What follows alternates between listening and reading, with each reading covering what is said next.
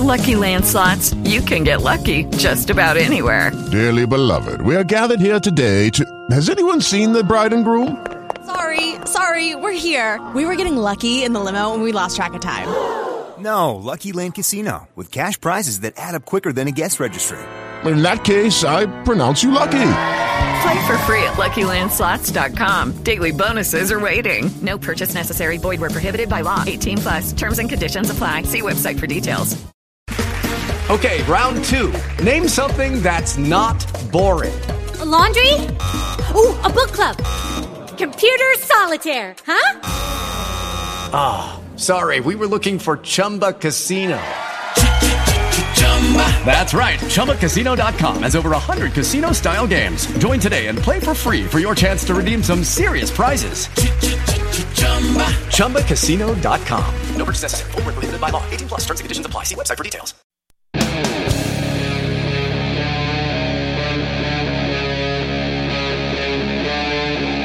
Free Talk Live.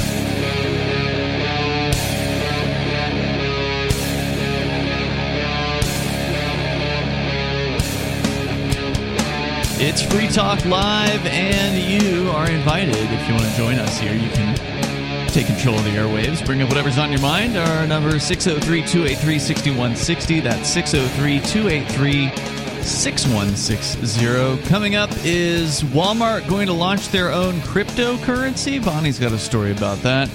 Uh, Nikki, you want to talk about food shortages, among other things. And in the news, uh, to start things out tonight, NBC with a report on a, a I don't know. Some people might find this a shocking number. 72% of Americans say the country is headed in the wrong direction. That is a pretty overwhelming number of people who are not happy uh, with the way things are going in the United States. A story from uh, Mark Murray at, C- at uh, NBC News. Overwhelming majorities of Americans believe the country is headed in the wrong direction and that their uh, household income is also falling behind the cost of living. Hmm. And we'll, you know, that'll tie in, I think, to the supply issues. Well, I think that the country is heading in the wrong direction in that it's a country. Ooh, what do you mean by that, Bonnie? The United States is too big and needs to split up.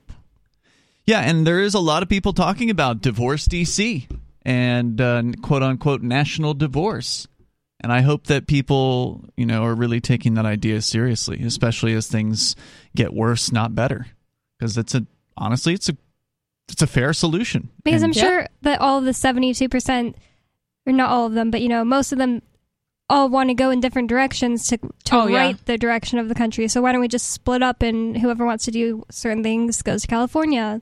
Absolutely, and I think especially like referring to Joe Biden specifically, half the people right they they hate him because he's a little bit too liberal and then the other half of the people don't like him because he's not liberal enough. enough so it's like right. that's the big thing like nobody's really happy with the president right now but they're all for completely different reasons right. so putting a new president in power people still aren't going to be happy no of course not uh, what's more the nation's top politicians and political parties are more unpopular than they are popular so people are not, it's not just about the president, it's just about politics in general.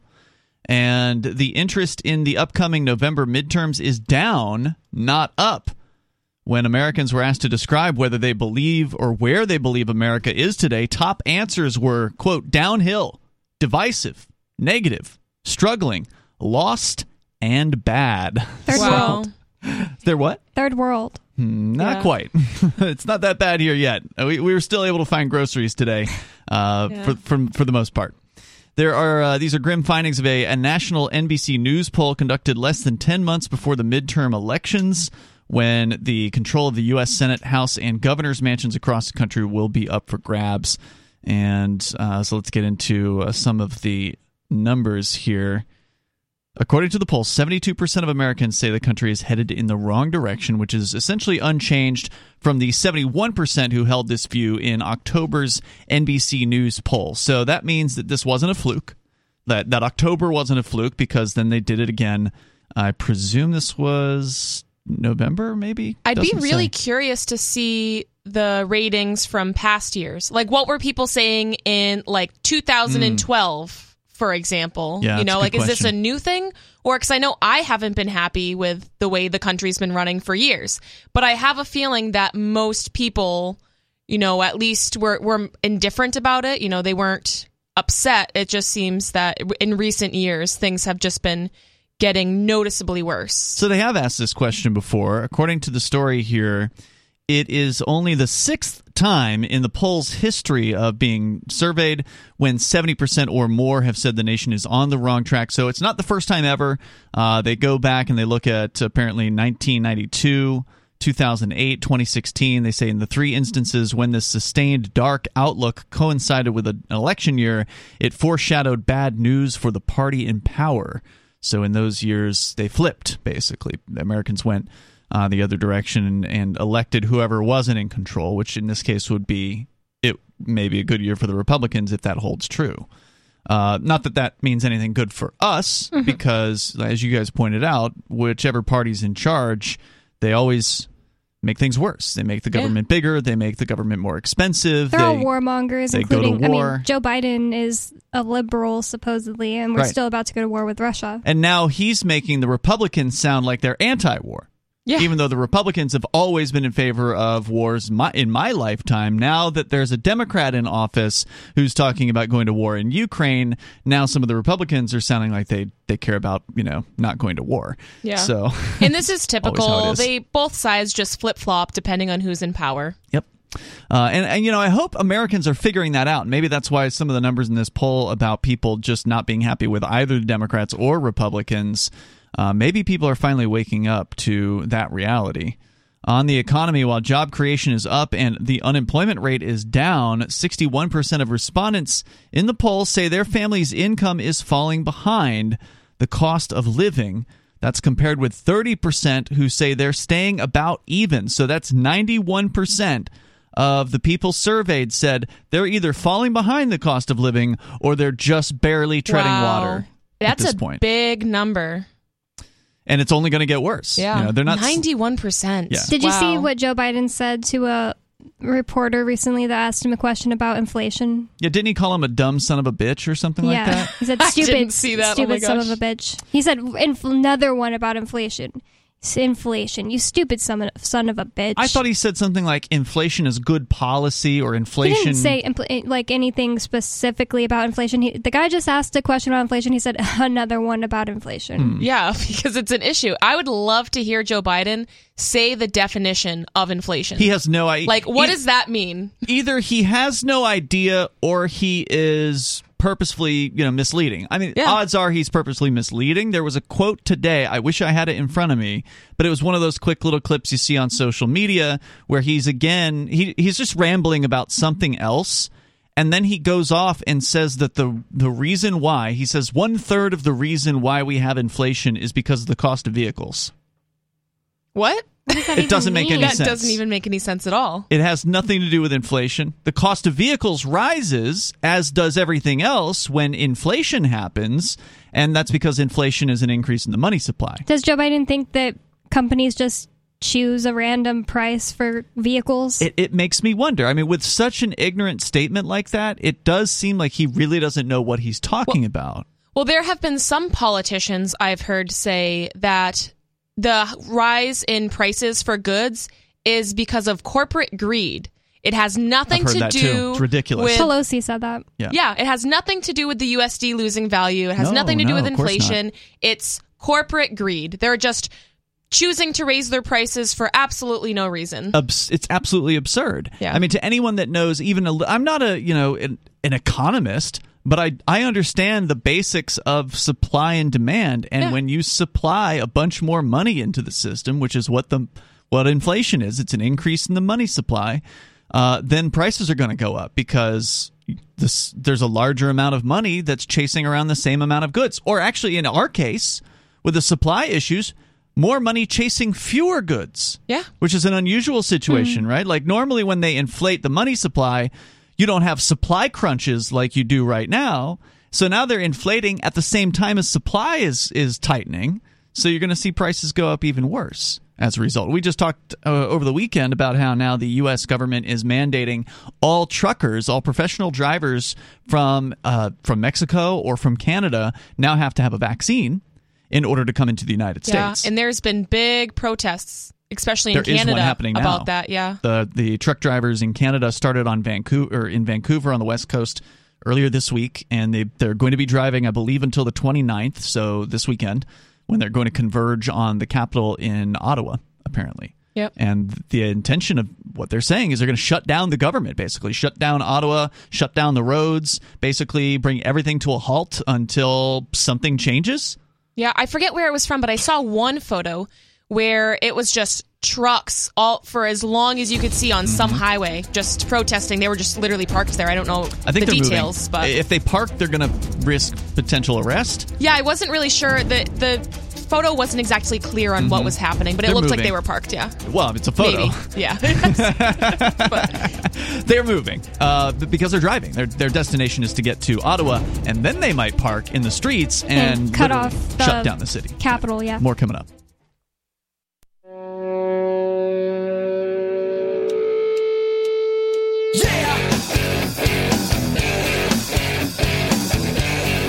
Is Free Talk Live, open phones. You can join us here. The number is 603 283 6160. That's 603 283 6160. Free Talk Live brought to you by Bitcoin.com. You click Get Started over at Bitcoin.com and you'll begin learning about cryptocurrency like Bitcoin and Bitcoin Cash. And that is a good idea, especially with Bitcoin right now below forty thousand dollars. What's it like thirty seven? I think eight. Bitcoin's on sale. Yeah, it has been. It's about thirty, just under thirty-seven thousand dollars right now. Scraped as low as thirty-four thousand a few days ago. Uh, it's it's record high was set back in November at around sixty-eight thousand, so it's way down from where it was. Might be a good opportunity to uh, to get into it, but you want to do your research first. So go to Bitcoin.com and click Get Started, and you can start there. And there's introductory videos that'll give you some of the basics of what you need to know about cryptocurrency. What is it that makes it different? What makes it special? Why has it taken off? And why is Bitcoin the best investment in the last decade? Like, bar none. There's nothing else that even comes close. So take your time, learn a little bit about it over at bitcoin.com. If you are not brand new to crypto and you want to get the latest news headlines, they've got those for you over at news.bitcoin.com. It's Ian Bonnie and Nikki in the studio here tonight. We'll get back into some more of the interesting results from this survey that NBC News did, finding that 72% of Americans are saying the country is heading in the wrong direction and 61% of them are saying their family's income is falling behind the cost of living. So definitely life is getting more difficult here, is what people are saying. We go first to Eric, though. He's calling us from Texas. Eric, you're on Free Talk Live. Go ahead. Hey, everybody. Hey, Eric. Um, about, or actually two weeks ago today, I figured out that my wife is pregnant and she really wants to have a home birth. She's been wanting to have one since before we met. Uh, but then days after we found out, Nikki was talking about midwifery uh, on Free Talk Live, Mm-hmm. and I don't remember if uh, it was her that said this or if I saw it in or heard it in one of the classes that we're taking about home births. But um, we heard that 14% of home births end up in the hospital, and 90% of that 14% are just due to pain. Yeah, Um, I definitely said that, but you might have also heard it in your class as well. Okay. Well, uh, so we interviewed the very first midwife yesterday, and we really liked her and bonded with her. Um, but one thing that uh, kind of broke it for us is that she said that she would call 911 and have us transferred to a hospital if the baby was breached. Um, and I was just curious on your take, Nikki, if um, do most midwives do that with a breech baby? Because I know you can. Uh, What is a breech baby? Upside down. So, so the baby is supposed to be head down when it's born, Uh huh. and a breech baby is typically like bum down, feet down, I see. type of thing. So, not completely ideal, but I will tell you, a lot of midwives won't take a breech baby at home. I would. I would absolutely deliver a breech baby at home. Hmm. But can't you flip them? You can flip them. So there's also something, Eric, you might want to look into spinning babies a little bit. Spinning babies is awesome. So I, regardless of whether so that I, I understand why you're concerned about that particular midwife not taking a breech baby at home because there are absolutely safe ways to deliver a, a breech baby at home. So, but I do understand like a lot of midwives don't. But it would be better for your wife and just like for everybody if the baby was head down. So mm. if you want to look into spinning babies and just like other ways to keep the baby in the ideal position, because as she gets farther along and the baby gets bigger inside of the uterus, it's the space gets tighter in there, right? Mm. So if the baby is in the wrong position, the farther along she goes, the harder it is to flip the baby. But typically, once you're pretty far along and the baby's head down, then it'll just stay head down. Hmm. Is that a thing where you have to get okay. like an X-ray to, to know where the, the ba- or ultrasound? Yep. So yep. So they do ultrasounds. You also technically don't need an ultrasound in birth. A lot mm-hmm. of people like doing the 20 week anatomy scan just to make sure that the baby's good, like no heart defects or anything. So typically most people do that. But um, as a midwife, we actually do things called the Leopold's maneuvers. And what we do is we just feel the belly, and we kind of start doing that after 24 weeks. So the baby kind of has to be a little bit big so you can feel it. But mm. we just feel um, on her abdomen with our hands, and we can tell the exact position of the oh, baby. Wow. And so you don't need the tools then. You yeah, it's it. it's really cool. Like you can literally like feel the baby wow. under her skin. It's amazing. So there you go, Eric. Some uh, some yeah. suggestions for you. Anything yeah. else you want to share? Oh, I was just gonna say, yeah, we've uh, been learning about uh, spinning babies in this class that we've been taking called uh, Mama Natural, which I would say any new parent probably should take because there's a lot of information in there that we've been learning. Um, and that's why I was I was wanting to ask Nikki about that because I thought you could spin the baby during labor. Uh, and I don't know if the it's a little too late at that point, right? Um, so you can. That's mainly for what we call OP, which people also know as back labor. If you're a woman listening to this and you've ever had back labor, you know exactly what I'm talking about. That is something you will never forget. It's extremely painful. And it's just like a constant backache throughout oh, all of the other pain that's going, or not pain, but intensity mm-hmm. that's going on throughout labor. But um, so a baby that's just kind of flipped in the wrong direction like that way, that's a little bit easier to flip during labor. Hmm. But flipping the baby from like one like upside down to not upside down is a little bit harder. But so there's like different kinds of flipping that can be done during labor. But yep. There you go, Eric. Good luck, man. Thanks for the call tonight. Appreciate it. The number here is 603 283 6160. You can bring up whatever you want. Uh, we were talking about an NBC poll that's been going on for, looks like, I don't know, a few decades. Uh, where they're asking Americans how they feel about various different issues. Specifically, is the country on the wrong track? Well, 72% of Americans in a recent poll, which was conducted probably December, January, somewhere somewhere recently, uh, hasn't really said when, but it was after October because they did the same poll in October when 71% said the country was going in the wrong direction. Now it's 72%. 61% saying their family's income is behind the cost of living. 70% agree with the statement that America has become so polarized that it can no longer solve the major issues facing the country and that those differences will only continue to grow. And if that's what people believe, that is what will be the reality, right? Because yeah. to a large extent, what you believe is what is possible. Absolutely. Life, right? Like if you don't believe you can fly, eh, meaning people obviously flapping your arms isn't going to get you anywhere, but you know people didn't think yeah, you could not fly. with that attitude, right? People couldn't. People didn't think you could fly before the Wright brothers proved them wrong, and so you have to have that belief that something is possible. Same thing as what I said at uh, the hearing about independence. I forget exactly what the the guy who was in charge of the hearing said. He said he just didn't think it was possible or something. Yeah. So well, that's your problem. You got to change your beliefs. Yeah, I said we don't have a plan. I'm not comfortable with this because there's no plan. Well, whatever the plan is right now, I mean, what we're doing right now in this country is not working. And I think it's so ironic because you have all these people saying that the country's going in the wrong direction and it's just going to get worse and it's just going to get more polarized. But all of those people, or most of those people, I'm willing to bet you, would also say that secession wouldn't work. Yeah, So that's probably so true. what are we going to do then if we're if we're not going to split up and we're just going in a bad direction and no matter who you elect into power isn't going to fix it, then what do well, we they do? don't. They don't believe that. They believe that they can elect the right people. I'm sure that most people be- still I believe don't you know. can I mean, seventy the right percent say it's it cannot be solved. Say Hmm. they say the issues cannot be solved due to the polarization, and that the differences will only get worse. I mean, that's a great question, Nikki. If people hold these dis, uh, disparate beliefs, they need to figure out a way forward, and secession is the peaceful way forward. That's going to work. There's more coming up.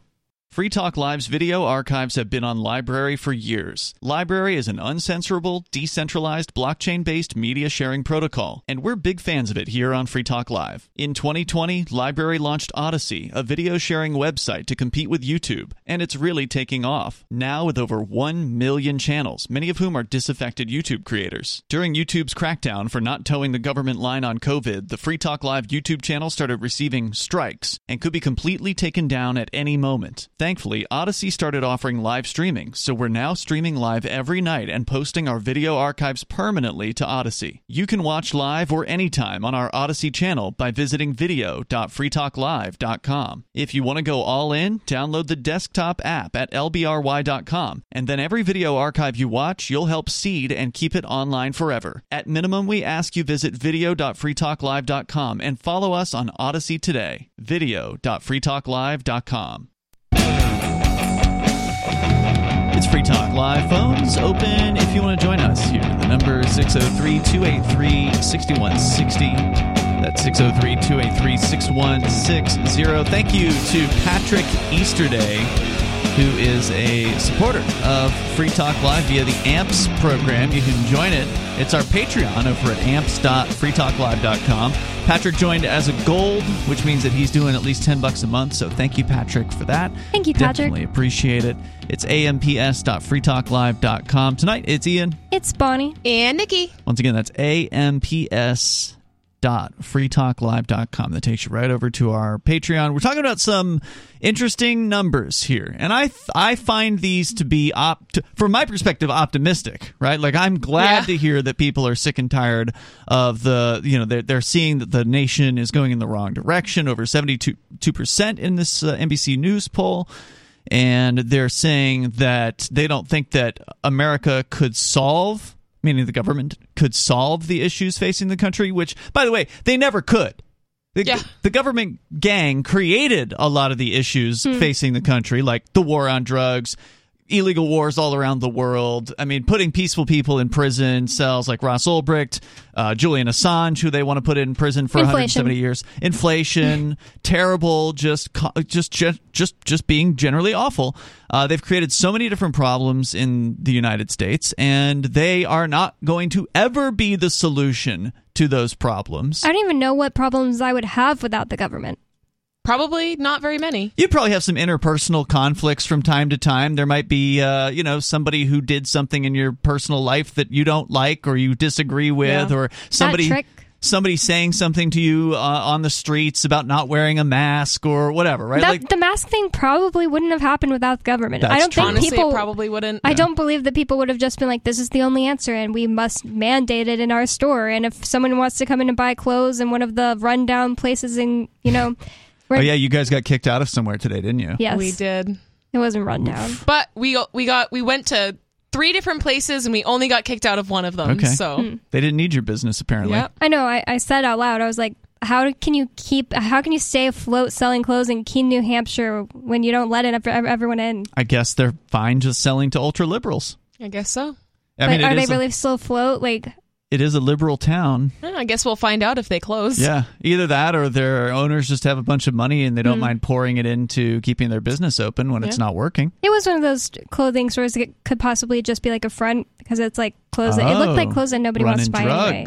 Yeah. that would be really funny. So, uh, but you you were making a point earlier, Nikki, and, and about the idea of secession and how you don't think that the people who are frustrated with the status of the United States, who don't think that there's any solution, also don't see secession as a solution. Yeah, and it's almost like to me, people just like want to be upset. Hmm. When you give hmm. someone a solution, sometimes they're like, "No, that would never work. I just, I just want to complain about this." And it's like, Right. but we can do things like we can live in a prosperous world of peace if you guys would just believe. I think that a lot of it is people want to outsource uh their you know the solutions to their problems. They just want to live Yeah. their life Mhm. like go to work, come home and watch TV. They don't want to have to fix anything even though it could is possible. Yeah, I, and I think you're right about that, Nikki, because we see it within the libertarian movement as well. Like, oh, you guys aren't getting elected?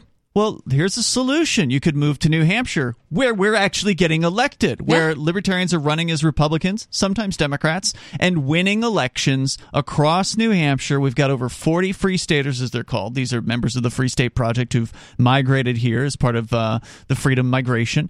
We've got a track record of success. So it's not like some sort of pie in the sky solution of, oh, this might work someday once we can get enough people here. No, we already have a bunch of people. Thousands of people have moved here. Uh, you moved from Massachusetts. I did. I moved from Florida. Bonnie, you moved up from Texas. And the idea is very simple libertarian types are too dispersed elsewhere. There are not enough of us per, you know, 1,000 people or whatever. There's just not enough libertarians. And there never will be, I don't think. No. I don't think I don't think so either because there's so many people who believe in the state. There's so many people who believe Yeah. in controlling their neighbor and telling everybody else what to do, and and it's it's a sickness and it's not going to Well, go away anytime And that's soon. fine. You can do that in Massachusetts. No doubt. But like here we have the possibility to do something greater and we do have strength in numbers. Well, yeah, and the point is, like, we've got the evidence. We've got the statistics. We've got the election wins under our belt. We've Yep. got laws that have been repealed. We've got, you know, new freedoms that have been attained, like decriminalization of cannabis, like concealed carry of a gun without a permit. Yep. That just happened. Both of those happened in 2017, same year. Uh, and so we've had a, a ton of wins. But yet, when you tell these libertarians out there who are bemoaning, oh, can't win, can't get more than 2%, we can't even get on the ballot. You tell these people, oh, here's the solution. They roll their eyes and say, it's too cold. Or, you know, whatever other excuse Yeah. they have for the for the moment. And it's sort of that same thing of if you don't believe in, you know, doing something, if you don't want to actually take action, if all you want to do is complain, well, there's plenty of time to do that. There'll Yep. always be things to complain about. But if you want to actually have an effect, you have to do something about it. You have to you can in this case you can join a movement that's working and tried and true. That's a little different than the secession pitch where it's where we're basically saying, "Well, we think this will be great." Yeah. And and I think it will. Absolutely. I mean, secession has worked around the world. It it anytime it happens, it means there are more choices for people, more of the opportunity to vote with your feet. And so if it doesn't work out, you can always just leave Yeah. and go somewhere else. The way I see it is it really can't get any worse. You know what Oh, I it mean? could like get it- worse. I mean it could, but I just don't see secession I don't see New Hampshire being an independent nation being anywhere near worse Oh, as what we're New- dealing with You mean right when now. New Hampshire leaves? I see what yeah, you're saying. yeah. I was going to say, oh they're no, no, the, this right the now, US can this get is going to get worse. Yeah. Yeah. It's worse than it was yesterday. You know, like it's Yeah. just keeps inflation. All of these things just keep getting worse and worse and worse. I agree. What what do they think? Or you know, people like Baldasaro, the head of the committee the other day, that heard the independence bill, Mm-hmm. saying, "Oh, well, we don't have a plan, so I can't support this." What does he think could possibly get worse? We're about to get. I mean, the United States is about to get a lot worse insofar as poverty once you know inflation gets worse, especially if we go to war, because then you got to inflate even more just to go to war, and you know people are going to die. Well, people like him, even though he calls himself a liberty Republican, That was just a straight up lie. yeah. People like him are central planners. That's why he wants to have a plan. Oh, well, we can't do anything that would result in more freedom because we need to plan freedom, according to him. Other people's lives. Yeah, and it doesn't work that way. No. Um, the plan would come about if we were to declare independence. We'd have to figure out all the details after that. There's really no way to figure out those details in advance. You can't just sit down with the you know the federal government and hammer out a way to leave. You have to say we're gone, and then figure out how to divvy up the you know the divorce. Or I think that's a great point that some things cannot be figured out right now. Like some things you need market. Uh, sorry, you need market uh hints for. force market forces. You know, market. Uh, what's the word? You know, I'm not sure what you're saying. instead of hint, market. You know, things that will tell you things about the market. Hmm. There's a don't word for it, and I can't think of it Signals? right now. Yeah, you need market, Market signals, signals? for. Okay. You can't just decide like how we're going to run. You know, things that have to do with money. So back to the story here from uh, NBCNews.com. They say again, 70% say America's so polarized it cannot solve the issues facing the country, and those differences will only continue to grow. And again, it's important to remember here if that's what people believe, and if it's true that 70% is basically a supermajority of Americans think that way, then that will continue to manifest into reality. That is what is going to happen. If people believe that people will continue to be more separated and more polarized, we will see more polarization and more separation. And to the end of, of getting people to believe in secession, Nikki, we need to just talk about it. We need like because the more we talk about it, the more real it can become in people's minds. If it's something that they're hearing about not just on the radio but in you know at the workplace at the water cooler if they're hearing about it at church if they're hearing about it in different places it'll become something that they believe is possible and that's ultimately all that we have to do. We have to just change people's minds to believe that it's possible. And frame it positively because, like in Texas, secession gets brought up every once in a while, so like never but it's always framed negatively like, oh, my crazy uncle believes in secession. Can you believe that? Well, that's how the mainstream media definitely wants to frame it. So that's part of what we're working against. Uh, the number is 603 283 6160. And so we're part of that here, just talking about it, making it normal, making it seem like it's a good idea, because it is.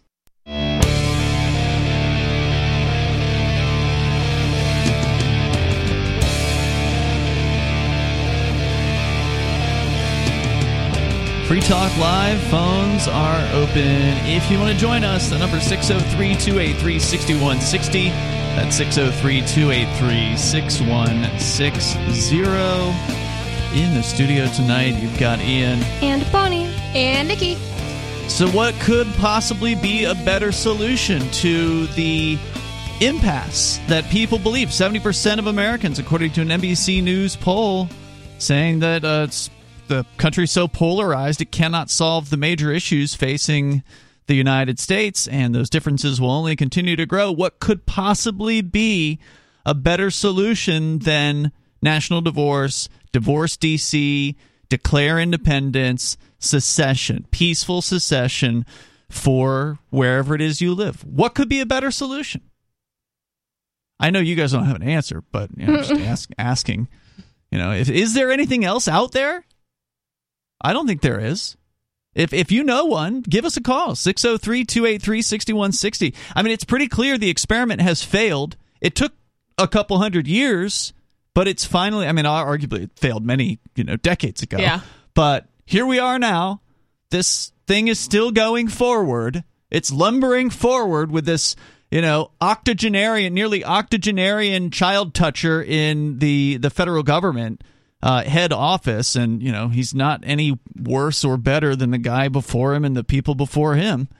Uh, they're all just a bunch of psychopaths who uh, want to force their way upon us and force us to pay for their wars and putting people in prison and so on. Well, one answer to your question that people give, it's not a good answer, um, is you can always go to another country if you don't like it here. But there's not another country on earth that isn't, you know, run by a government. Well, that's true. And also, 70% of Americans aren't going to move to another country, right? right? Yeah. Like, that's not even an option. Yeah, but people say it to, like, me, for example. Like, I wrote an article about how Brodie Deshaies was lying at the secession hearing the other day. That's a state representative who loves the, the empire. Empire, yes.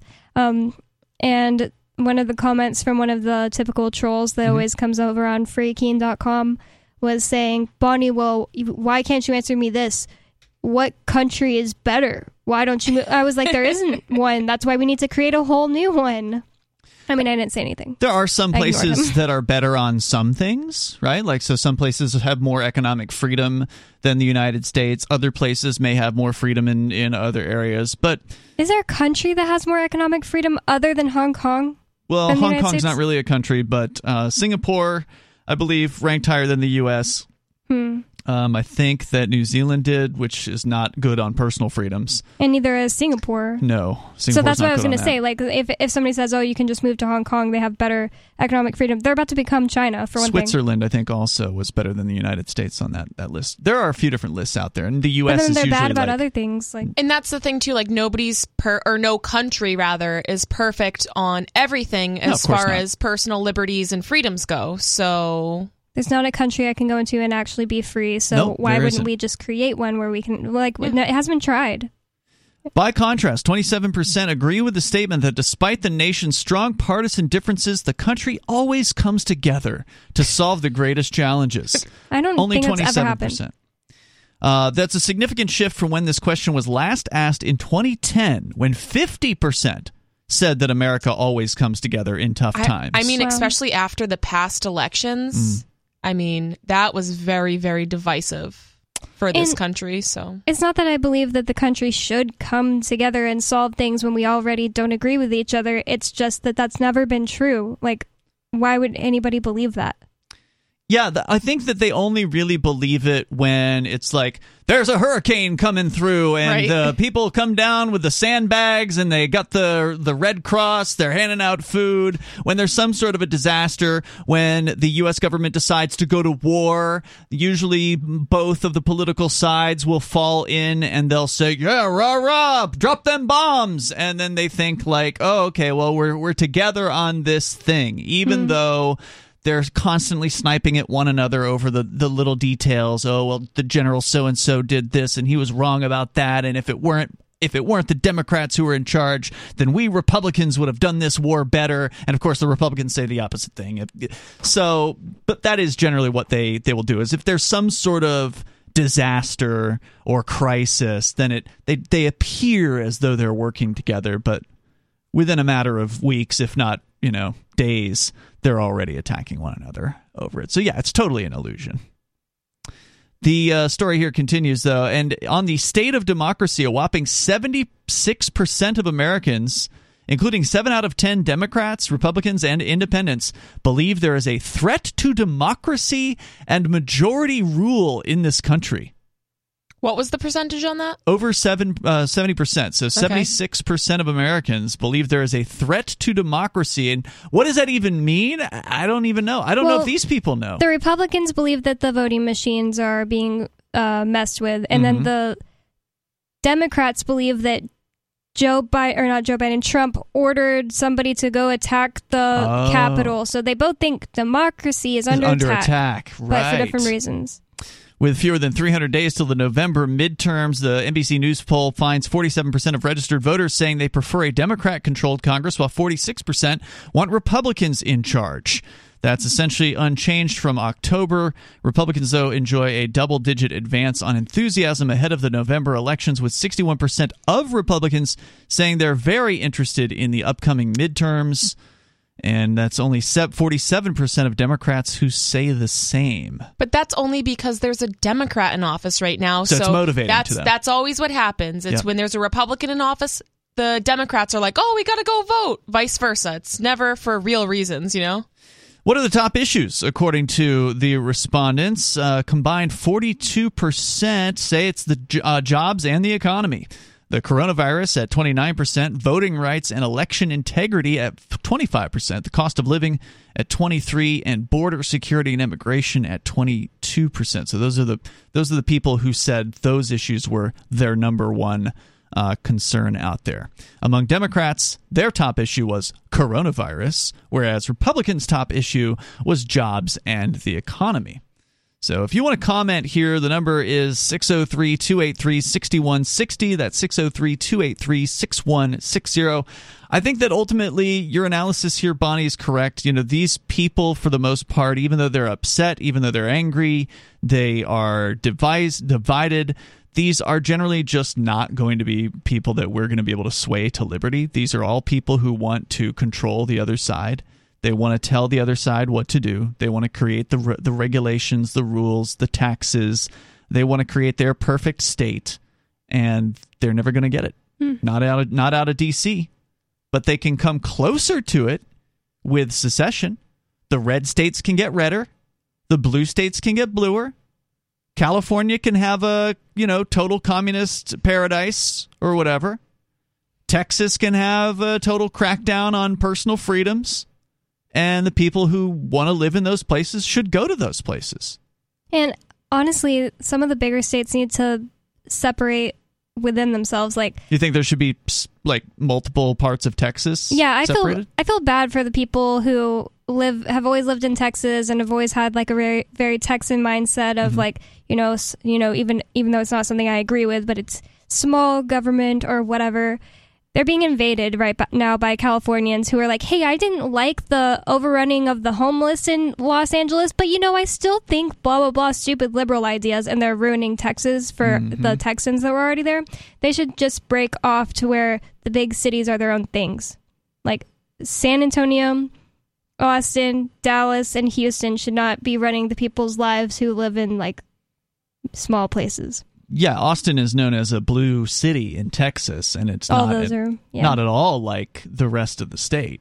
And I think that's typically how it is, right? That in is. every state, it's Yeah. you know the cities are super liberal, and people that live in the country are generally more either freedom minded or just you know more conservative. Yeah, I was thinking about it when you were talking about Massachusetts earlier. They should split in half the Right, west Western side. Mass, Eastern Mass.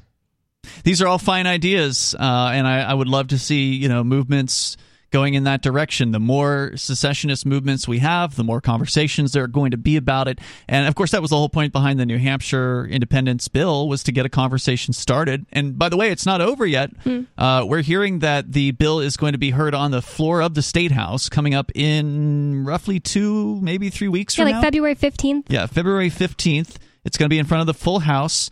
Uh, there's apparently going to be some level of support for it, and there's talk about maybe we should get the secessionists out there to do a rally outside of this particular event. I think that's a great idea. Make it so all 400 state reps have to walk through like a gauntlet of independent supporters. You know, not being mean to them or anything like that, but just to let them know we're there and that we're watching, and we'd like them to let people vote because that's all that we're asking them to do is just let people vote on the question, see what they have to say. Uh, the number here is 603 283 6160. Coming up, food shortages. Nikki's got an update on that situation. And is Walmart going to finally be getting into cryptocurrency? Bonnie's got that story, and your calls are welcome about whatever you want. It's Free Talk Live. On Free Talk Live, we're bringing people to the ideas of liberty every day. From wrestling superstars like Glenn Jacobs you guys really are having an impact, I believe. Like I said, uh, a lot of where I am now is due to listening to Free Talk Live. You changed my mind on some very important issues years ago. to random people tuning in on the radio. I was kind of stuck in the left right paradigm. I heard your show by chance on a Saturday night. From there, I went on, joined the Free State Project, and become an amplifier. So, I mean, that's really the reason why I amp is uh, because I know that if it wasn't for you guys being on as many stations as you are, I never would have found the ideas of liberty. You can help more people hear the message of liberty by joining Free Talk Live's AMPS program on Patreon for as little as $5 a month. And you'll get access to special perks. Visit amps.freetalklive.com, amps.freetalklive.com.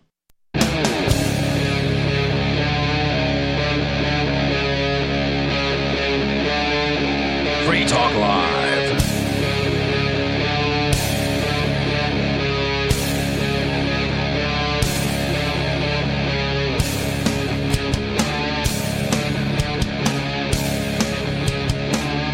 It's Free Talk Live. You can join us here. Phones are open. You can bring up whatever's on your mind. The number is 603 283 6160. That's 603 283 6160.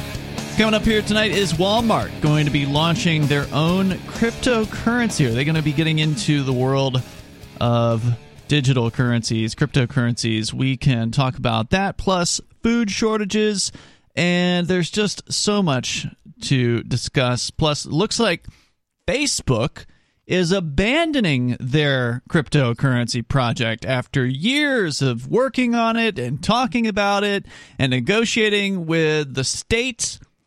They're calling it quits. But Nikki, you had a story about the shortages. We've been covering those uh, on occasion here on Free Talk Live. We've talked about you know grocery store shelves being somewhat empty. Yep. Uh, at least around here, we were seeing just in the last two weeks. There were just very light shelves at one of the grocery stores here in town, and it's not just there.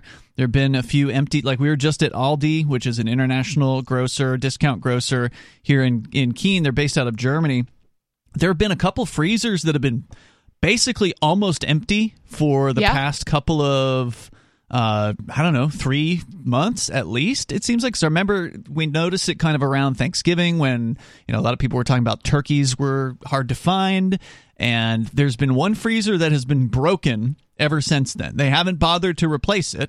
So that's so they weird, must not need it, right? Yeah, clearly they don't need it. And then in at least two of the other freezers, there was one of them today where if you were going to reach in to get product, you would have to reach all the way to the bottom of the freezer because there's virtually nothing in this one freezer. In another freezer, it was very light on product. Another one was mostly filled with just French fries because they obviously didn't have anything else that they could put in that Yeah. place. And that's been a problem for months. That's what I was saying. Yeah, it's been it's been a few months uh, that that's been going on here. Some places it's worse in you know in Yeah. certain food product categories or whatever. So uh, and we we talked about how there's different factors in play on this. The news media likes to blame it on oh it's coronavirus. There's people that can't come to work because they're sick, so therefore factories are running slow. But we also know that there's a lot of professional drivers out there, truck drivers who they're not working at all and it doesn't have to do with because they're sick. It has to do with they don't want to jump through all the stupid hoops that the government is mandating. For instance, to be an over the road trucker to go across the border now, you have to have a vaccine. Uh, in to get into Canada, if you're a Canadian trucker or a Mexican trucker, now you have to be vaccinated to come into the United States. That just went into play over the weekend. Yeah, and it's not going too well because we No. have thousands of truck drivers protesting right now. Uh, there's uh there's I think it was 650 trucks that are leaving from South Carolina going up to Canada. That's crazy. Really? Right now Wow, to protest to stand in solidarity with the Canadian truck drivers that are protesting. that's amazing. I they can, you know, shut down the capital with that. I had heard yeah, that they're going to shut down North America with that. Well, I had heard that there were going to be some American truck drivers that were joining the Canadian protest. I didn't realize it was hundreds from just one location. I had Yep. no idea. I didn't even think about Americans joining. I heard that it was like 65 tr- or 65,000 people, right?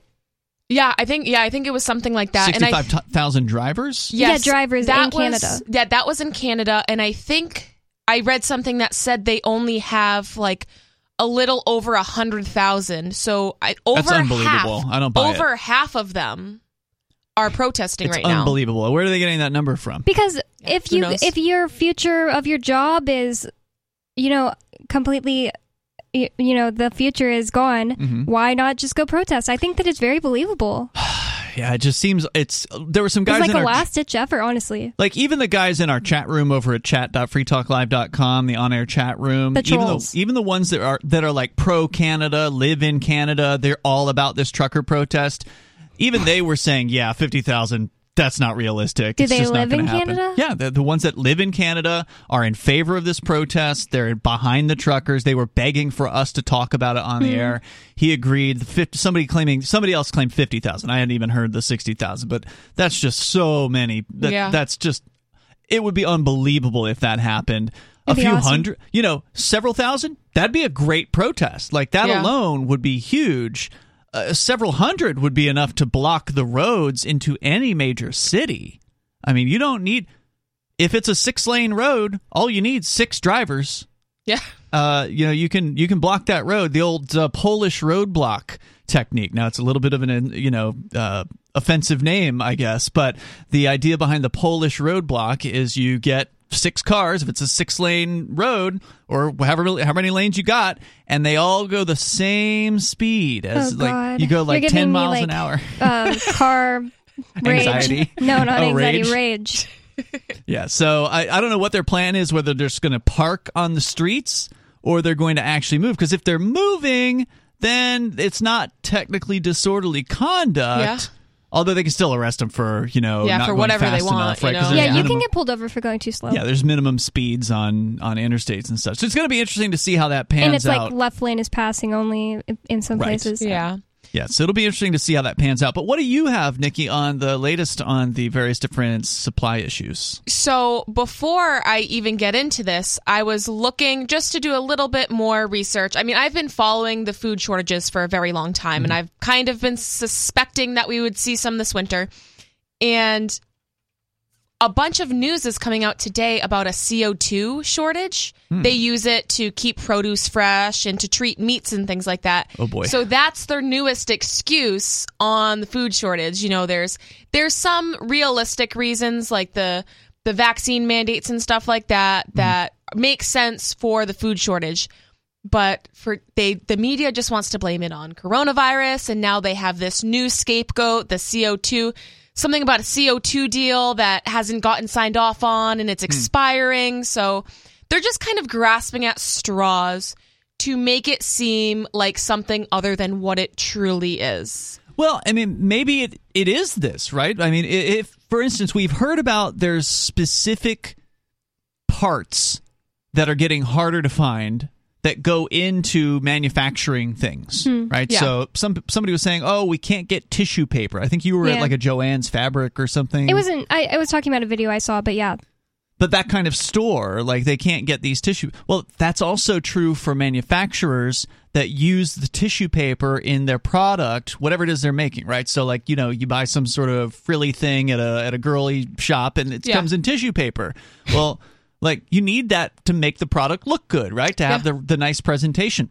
If they can't get it then they can't put their product together in the way so it might delay the product coming together. Same thing with the co2 it may Yeah. be that the co2 is being bottled i'm just speculating here right like Yeah. i don't know who makes the co2 or why there's a there's a shortage but it may be that it's let's just say the bulk of it comes from china let's just say the bulk of it is you know being shipped over on cargo ships from china and it's just sitting out in the ocean right now because In- Joe Biden sent a bunch of trucks or not trucks, um, boats out into the ocean to make it look like he did something about the boats. No, I don't know if he sent boats into the ocean. I have not heard, what heard. that. What boats would he have sent in into the ocean? This is what my boss was telling me. He said that during the time that uh, Joe Biden was like, "Oh, we'll just have them running 24 hours a day," um, and then you know, look, I fixed it. He just sent a bunch of them away.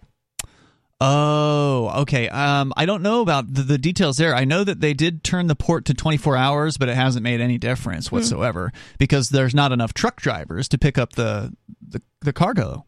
So they can move even if the port of Los Angeles all of a sudden starts moving at full capacity or tw- or double capacity. There's not twice as many truckers out there who can come and pick up the the loads. And prior to them going 24 hours, there were already 15 uh, cargo containers for every one truck that was able to pull into the facility. Yeah, so it's just So they're way overloaded. Impossible. They don't have enough. They just like split their hours throughout the day, and that's you know the same amount of workers. So and there's literally a hundred cargo ships out off the, you know, off the port. So if he sends them somewhere else, they're just going to end up in another port where there's also a backlog of cargo ships. So if that's where the CO2 is sitting on one of these cargo ships, who knows when it's going to get in here? Uh, the number is 603 283 6160. And if this is a necessary component to getting meat on people's shelves, then you may see a serious issue. You've got more about the story on the Yep. way. This is Free Talk Live.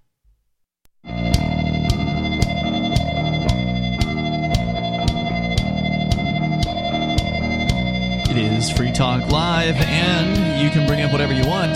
The number here is 603 283 6160. We're talking about some of the supply issues hitting, in this case, the food industry, but just in general, uh, the shipping business, the backups at the ports. I do have actually updated stories about that. I just pulled them up so we can talk about the current situation, which doesn't appear to be any better than it was two months ago. Uh, with you tonight, it's Ian. it's Bonnie. and Nikki. And don't forget, you can help support people who are in dire need of assistance. People in Bomet and Kilifi counties in Kenya. People in what is considered extreme poverty. We're not talking about American poverty where you got like five cell phones, two computers, a bunch of TVs. Third world. No, we're talking about serious, real poverty where you barely even have water to drink. You got to walk for miles to get it. That kind of that kind of a life. Uh, if you want to help these people out, you can go to give.freetalklive.com. Give Directly is the first nonprofit that allows you to give money directly to people living in extreme poverty. They locate recipients who are in need and they use mobile money to send them cash with no strings attached. In the last decade, Give Directly has delivered over $400 million to over a million people, and this helps people who get direct cash, who are in extreme poverty. They get employment, they get nutrition, health, education. They get to decide for themselves how to spend the money if that's something that is valuable to you and you want to help these folks out, go to give.freetalklive.com and know that we are matching your contributions up to a total of $30,000. So please head over to give.freetalklive.com. As we continue here, Nikki, you were telling us that there's some sort of a deal for this for carbon dioxide, Yes. CO2, and there's something fell through. What what exactly is going on here? So it seemed like the US must be subsidizing the CO2 because it's very expensive and high energy prices. And a deal is expiring January 31st. And with just days until January 31st, they Mhm. still haven't secured a new negotiation. So f- the food and beverage industry is concerned that this will cause food shortages and beverage shortages worse than what Than we're we already, already see, seeing. yeah. So I'm not, that might be true. It just to me seems like a sort of scapegoat and it hmm. doesn't seem like, like it just seems like if they wanted to, they would come to an agreement. And why is this happening so last second? And it might just be a way for them to cover up all of the other reasons for the for the sh- for the shortages. Yeah, it sounds like a scapegoat. Anytime the gov- I mean the media um, is making a big deal about just one little thing, I'm always just like, what is their goal here? Well, and that's the thing too. So I've been monitoring this for a long time, and just today, as I was looking through more current news, that's all I could find was like the trucks, and then I saw like six or seven articles on the CO2. I'm like, is that really that big? That and they were all from today. So And is this an issue in the U.S.? Because I'm Yes, seeing a story yes. from the BBC about it, so it's ha- it's happening here too. yeah, yeah. What I'm seeing is from the U.S. Interesting. So I didn't know it was happening elsewhere. So. Yeah, so that also kind of raises a concern too, because I the same story is being spread elsewhere. Yeah, so I don't know. I'm just it's hard to always trust the media.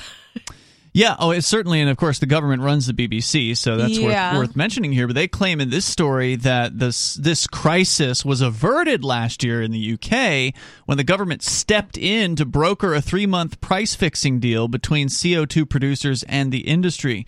Why would they need the government to step in to cut a deal for business? I to mean, force somebody to do something. yeah, I was going to say you're, want to do. you're either Yeah. willing to pay whatever the price they're asking or you're not. Uh, quote, we're concerned with just days now remaining before that agreement comes to an end. So, also the same January 31st Yeah. deadline here in uh, the UK. And there will be further CO2 shortages once again, said the Food and Drink Federation. Quote, this could lead to shortages in the products we find on our supermarket shelves, adding further pressures to families already coping with high food price inflation. Now, again, Inflation, the mainstream media always gets this wrong, is an increase in the money supply. Prices going up is a symptom of inflation, not that prices going up is not inflation. It is a symptom. Uh, so they talk about how CO2 is actually produced. As very brief overview, waste gases from the chemical industry are captured. So like manufacturing plants, they capture Yeah. those gases. They then extract CO2 from those gases and then put it in those big tanks. You know, like uh, Bonnie, you work at a convenience store where there's probably a CO2 tank behind the, the counter running the uh, the drink stand, Mhm. right? So I wonder if I wonder if your boss has heard anything about this. If the you know the rumors getting around that come in the next few weeks, there may be uh, no more fizzy drinks Yeah. available for Americans. and it's really going to get real. No doubt, Yeah, some people that might be their line in the sand. right? Where I it pushes know, them over the edge. Mountain Dew fanatics. all of a sudden they start thinking. paying attention to uh, to what's going on. The U.S. fertilizer firm CF Industries Yep. makes sixty percent of the UK's commercial carbon dioxide. Oh, so I'm wondering if that was the tie to the U.S. Maybe so. Uh, that sixty percent is a big and I uh, saw chunk. and I saw a couple articles about the fertilizer as well. Well, they So- apparently they get this uh, the CO two by producing ammonia. It's a byproduct of making ammonia. So they they basically bottle up the byproduct Yeah. and sell that as another product that they do. Wow, this is kind of freaking me out. I know. I'm like, I don't want to drink soda water anymore. Yeah, well, right. Sparkling water is also Yeah. uh, doing this as well. So Yep. anyway, I if you to be an addict of that. if you're in the business and you can shine some extra light on exactly what's going on with this situation, Feel free to uh, to weigh in here at 603-283-6160. But since we were talking about the shipping thing, Bonnie, uh, you'd mentioned that the ships were sent away. Now, hmm. that I believe was true to the extent that they were they were told uh, to go to other ports. Yeah.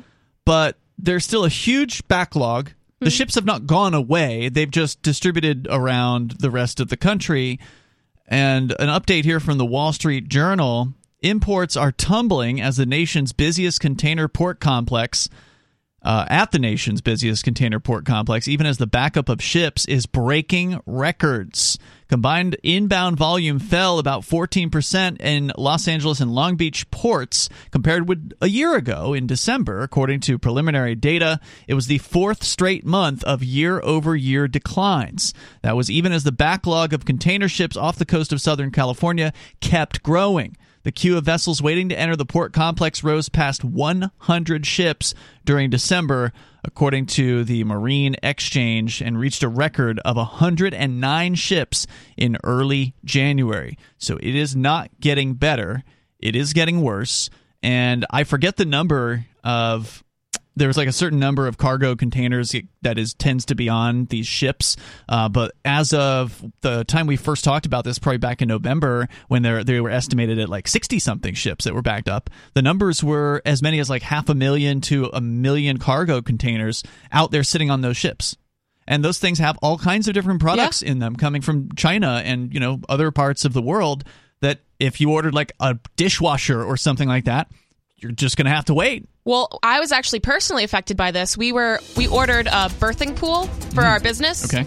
And it has been over two months. Wow. And it has still not came in to and the point no where we had plastic or something. Yeah. Well, mm-hmm. it's to the point where we had to buy a new uh, order a different one. Wow. And that still hasn't came in. So it's just like wow. they're probably stuck on the cargo ships. There's more coming up here. 603-283-6160. You can join us and bring up whatever's on your mind. If you want to weigh in on the supply chain issues, you can. It's Free Talk Live.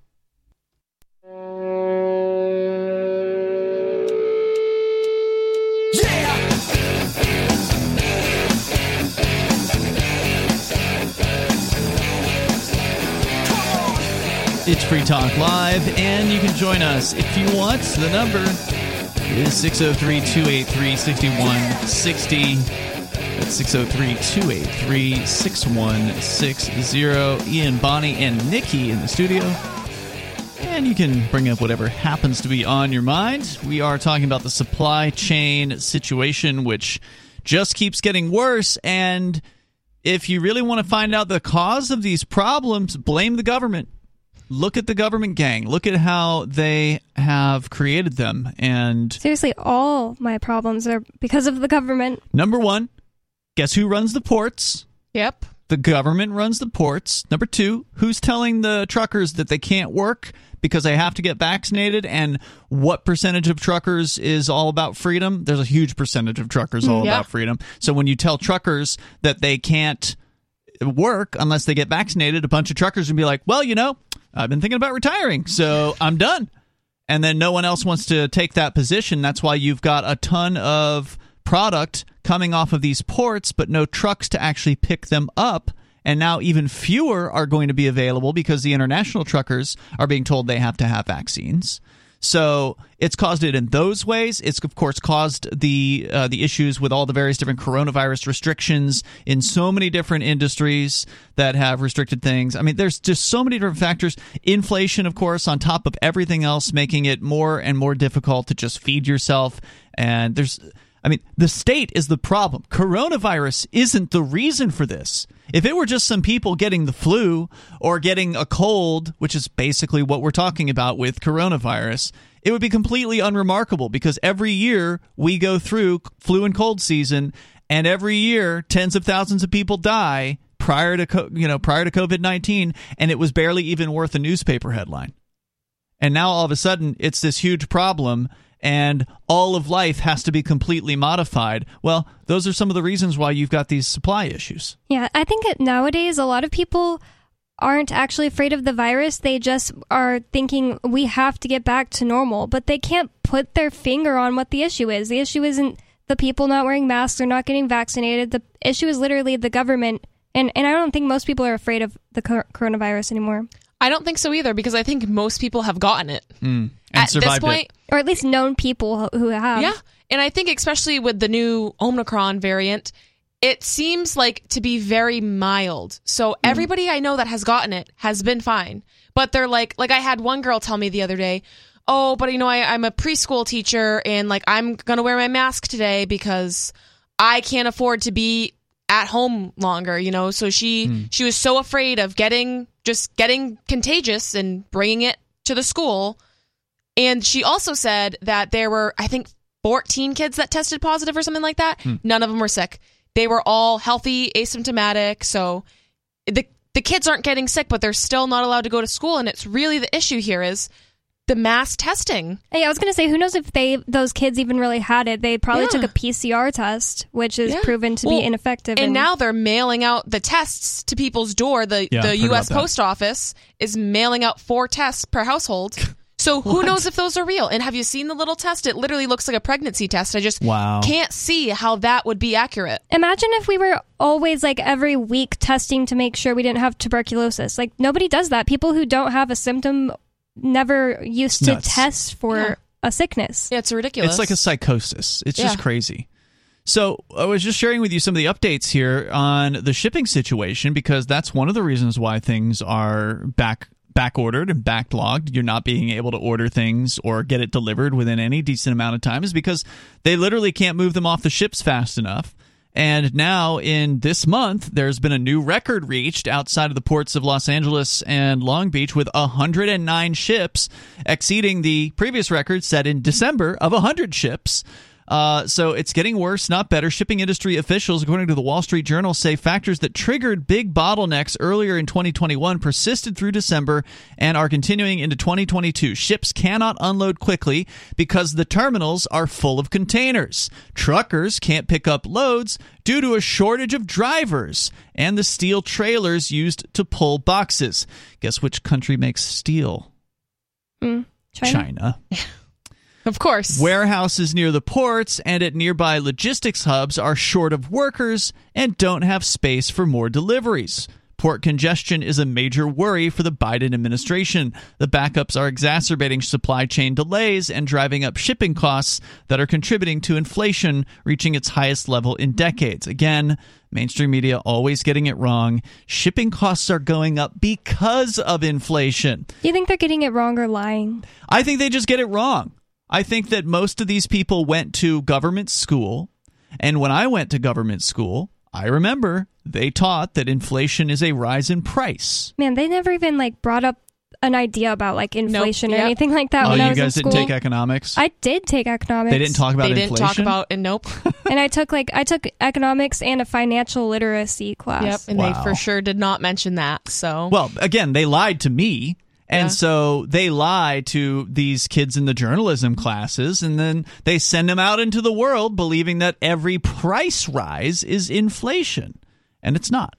But anyway, uh, the spokesperson for the uh, uh, spokesbureaucrat for the Department of Transportation said ports have made progress in recent months in speeding up the movement of some import containers from terminals and truck yards or to truck yards and warehouses. But rather than freeing up space, however, the boxes filling up the dockside terminals have been replaced with empty containers waiting for shipment back to Asia said Jim McKenna, the chief executive of the Pacific Maritime Association, which represents the terminal operators. He said five to 10 of the roughly 35 ships at berths on a typical day aren't even being unloaded because terminals don't even have the space to put the boxes. He says the congestion has gotten worse in recent weeks because of a surge of COVID 19 cases among longshore workers, truckers, and warehouse staff. So far this month, around 1,700 West Coast dock workers have tested positive for the virus. That is more longshore COVID cases than in all of 2021. But again, as you pointing out, uh, you know, Nikki, and you were trained as a nurse. Yeah. Uh, this is not something that is killing people. That's why they keep talking about the cases. Yep. Remember, Oh. two years ago, it was all about the deaths. Yeah, now it's just positive, positive, positive, positive Right. cases. So, how many of the 1,700 dock workers that tested positive were actually sick? Probably one. Some of them were. You know, yeah, Okay. like maybe like two. But you know what they're doing? They're going to mandate that they all stay home. Oh, everyone's got co- you got Yeah. COVID. Oh, oh, you're not you don't even have a runny nose. Well, you still have to stay home. Yeah. Meanwhile, nurses are actually sick and they have to come into They're work in. after five days. So, Yep. but but I couldn't go to work because I'm unvaccinated, Right. right. So I'm I'm so Totally dangerous. makes sense. Yeah. The slump in inbound volume capped a year in which the port complex broke records with massive imports in Southern California. In 2021, the two ports combined handled the equivalent of 10.1 million containers, which is a 12% increase compared to the previous record set in 2018. So, despite the delays, they're actually moving more product than they were in 2018. It's just the there's just not enough truckers. Lit- literally, that's one of the hugest breaks in this chain is that the truckers just aren't there to uh, to pick it up. Yeah. And what's going to change that?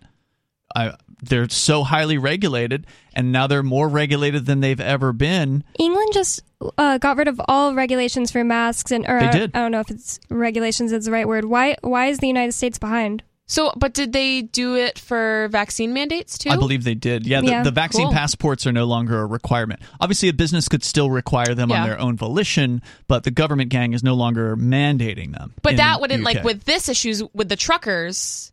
That wouldn't be an issue. You know, like if some store on Main Street's like you have to have a mask or vaccine pass to come in. That's that's not really going to affect anything large scale.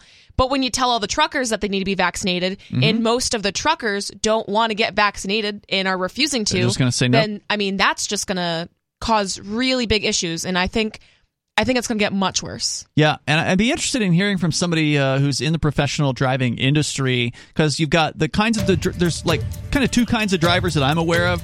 There's the kind that works for a corporation and they run they drive a company truck. And then there's the owner operators, the ones that are hired out by Have their own various different companies. They have their own trucks. Those are the ones that are way more independent. Those are the ones who can just say, you know, I'm just going to take my truck home and we'll just park it there. And then if you change the rules and make it friendly and give me a bonus, maybe I'll come back. Uh, the number is 603 283 6160. You can weigh in on Free Talk Live.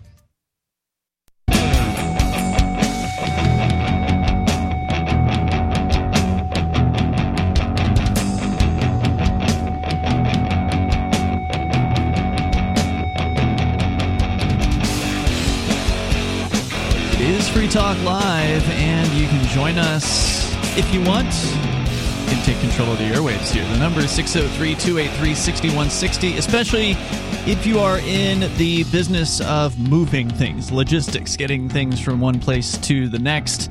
Uh, we're talking about how the backups are uh, serious, pretty serious out there, with now over 100 ships, cargo ships, uh, just waiting out uh, of the uh, port of Los Angeles and Long Beach. The story over at the Wall Street Journal is uh, kind of updating us on this here. And of course, one of the biggest problems is there's just not enough professional drivers who are available to pick up the cargo containers. So even if they could move the containers off the ships faster, there's nowhere to put them because again not enough trucks are there to to grab them and uh, you know talk to the, the professional drivers and ask them why they're not there why are they rather why would they rather stay home than go to work i mean these guys are some of the most dedicated people Yeah. um, i forget who who it was that said this the other day but like look at a thing whatever you're looking at was probably brought to you at some point on a truck Yeah, absolutely. One of these guys or gals driving these trucks I mean, these they're truly the American heroes, right? Yeah. Like they're, and not just America, but in every country on the the planet, we need these people, and that's why it's really interesting to see what's going on in Canada, where there are some say tens of thousands. But suffice it to say, our chat guys have been crunching the numbers on some of these ridiculous claims about the number of truckers going to Ottawa, Canada to converge on the capital of Canada on the 29th in, a, in just a few days. Uh, somebody posted, Chantel in the chat at chat.freetalklive.com, posted a tweet from someone claiming that there are 15,000 truckers coming from California, 10,000 from Michigan, 5,000 from Ohio, 7,000, and just going That's a on. lot. It's ridiculous Yeah. just on its face.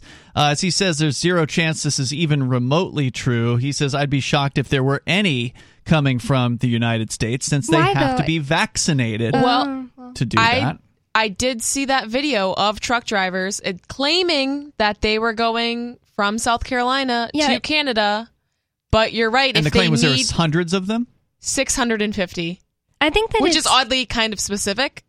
right? Mm-hmm. There's one thing to just say that it sounds ridiculous, but I mean, this might be a last ditch effort for a lot of people. I mean, it's it's literally this is the line in the sand for a lot of people. Sure, but why would that many truckers from the United States go up to Canada? And, and as was pointed out, number one, they have to be vaccinated. Hmm. So Yeah, the- so the how would true they get freedom- there? Yeah. the true freedom loving truckers are not well, going. some people who have gotten vaccinated now realize that oh well that was a scam. They're not letting us go back to normal, and I got vaccinated. True. That's In, in fact, I was just telling Nikki on the break. I saw something where somebody said that they are now calling double vaccinated people booster hesitant. oh, interesting. Yeah. But we kind of predicted this, right? That the uh, that the people who weren't quadruple vaccinated would start to get targeted. You know, Sure. it's Oh, now they're the yeah. problem. So yeah, so it's like the the three times vaxxed versus the two times vaxxed. You know, but So some of these guys are doing some math here on the uh, the claims. So there's one claim here from Sudbury.com. The truck convoy stretched for 70 kilometers as it headed into northwestern Ontario, according to a spokesperson. Now, presumably this is being observed, right? Like there are there are people along the path in Canada from Vancouver over to Ottawa that are watching this happen. They're timing, you know, okay, how long does it take from the start of the convoy to the very end of the convoy? How long is this thing? Hmm. And uh, Baraka 66 calculated that is 318 trucks if they are bumper to bumper. Uh, claiming that a semi is 72 feet long, 22 meters, et cetera, et cetera. So whether he's got the, the math right on that, it Yeah, sure as hell isn't 60,000 So- trucks. And that's the thing. So, like, let's think about this. Would it even be possible for 60,000 trucks to be on the road together doing this in Ottawa or on the way to Ottawa? I Do you think it. that that is even possible? He actually adjusted his numbers here by a factor of 10, 3,180, which is Okay, a still- ton, right? Like that's still huge. a lot less than 60,000. Yeah, but if there's 3,000 trucks going to Ottawa, that's more than enough to Yeah. shut down all the major streets and completely sh- shut down the city. So that, if that were true, would be very impressive. Uh, the idea that there would be as many coming from the United States, I find to be completely unbelievable. And I'll believe it when I see it. In fact, one of them points out here uh, that this is a setup. Chantel says it is they're setting up everyone for disappointment. So that way, when only five thousand or five hundred to a thousand Canadian Hmm. trucks show up, it's played off like no big deal. When it is a big, a big deal. Yeah, that's actually a great point. That is a good point. So if you want to weigh in here, the number is 603 283 6160. Is there more to say about this supply situation? You pretty much I have your a, story. I have a little bit more, more? Go- about the go supply as far as groceries go. So Yeah. this article says, does it ever feel like we're in some kind of weird time loop conveyor belt? Like we thought we already lived through the grocery shortage period of the coronavirus pandemic, but here we are again, standing at the grocery store, this time in our N95 masks. Speak for yourself. Not me. Stare, staring at bare shelves, wondering what we're going to cook when half of the things on our list is out of stock. Imagine being a rent- restaurateur. It's not just a matter of trying to swap ingredients, they're still trying to keep their business afloat and customers happy, yet somehow they're still hospitable and generous enough to share their learnings in ways that can help us when we are cooking at home. So then it goes on to say the supply chain issues is ongoing and has been for a while. Not only were these ships stuck in harbors, but restaurants everywhere were going through in uh through issues with curbside, with everybody needing gloves and masks and to-go containers. And of course, prices went up even though you could when you could get items. Oh yeah, the restaurateurs in the area have been ex- expl- expressing that they're seeing doublings in Yeah. the costs of some of their products. I remember the Yeah. guy running the Indian food place apparently was complaining because like a bag of you know onions that Yeah. would have cost him fourteen dollars is now twenty nine dollars. Oh yeah. and so he, he's had to raise his prices, and so has everyone else. Yeah, and this this brings up a really interesting point that is overlooked by most. Restaurants use gloves to cook their food, right? To Mm. to prepare food a lot of the times. Mhm. And with everybody, you know, buying gloves to wear, you know, to drive down the street when they don't really need them. Yeah. Apparently, gloves have gone up from $40 to 150 for like a So- big box of them or something. yeah. yeah. So even just, and I actually kind of came across that myself because I was Wow. looking for gloves for work. And I'm thinking, are they really this expensive? Like I would Hmm. think that a box of 100 gloves would be like five bucks, but Not they were anymore. they were like twenty dollars. Wow. Man, so I didn't. ridiculous. But yeah, so food supplies have been drastically impacted as well. One of their primary purveyors has eliminated Sunday deliveries and second runs.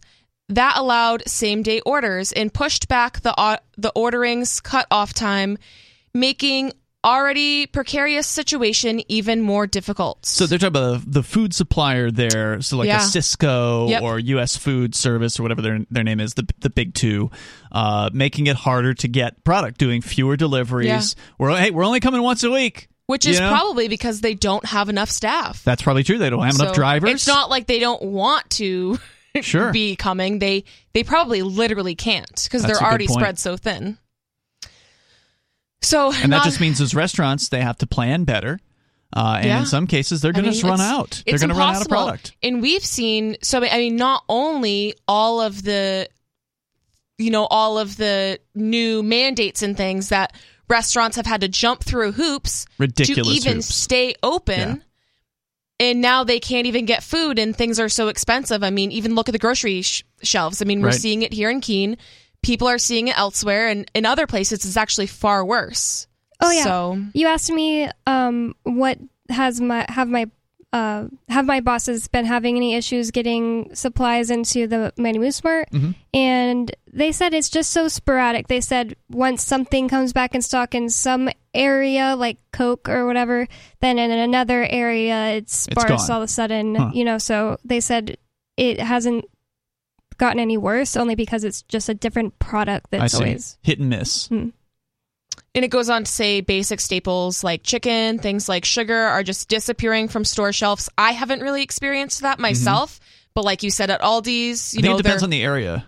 and you know? that's the thing too. So certain frozen goods, right? If they don't have them, they're just kind of gonna fill it in. Right. with something like French fries, just to give the illusion that there aren't holes. But if you're going into the store for something specific, you might not be able to find Yeah, it. that's true. So- And if you're not paying attention, you might not notice the holes, but they're there. I mean, we- Absolutely. We, were there t- just two weeks in a row. We were noticing breads being turned to the side. Uh, other things are being brought to the front of the shelves, but there's nothing behind it. Or So- just like huge amounts of something that you know they don't normally have like uh, that many fridges of just chicken tenders or whatever it Yeah. is. Yep, 603 283 6160. That's 603 283 6160. You want to weigh in here with your experience. Coming up, is Walmart going to be getting into the cryptocurrency game? We'll talk about it. It's Free Talk Live.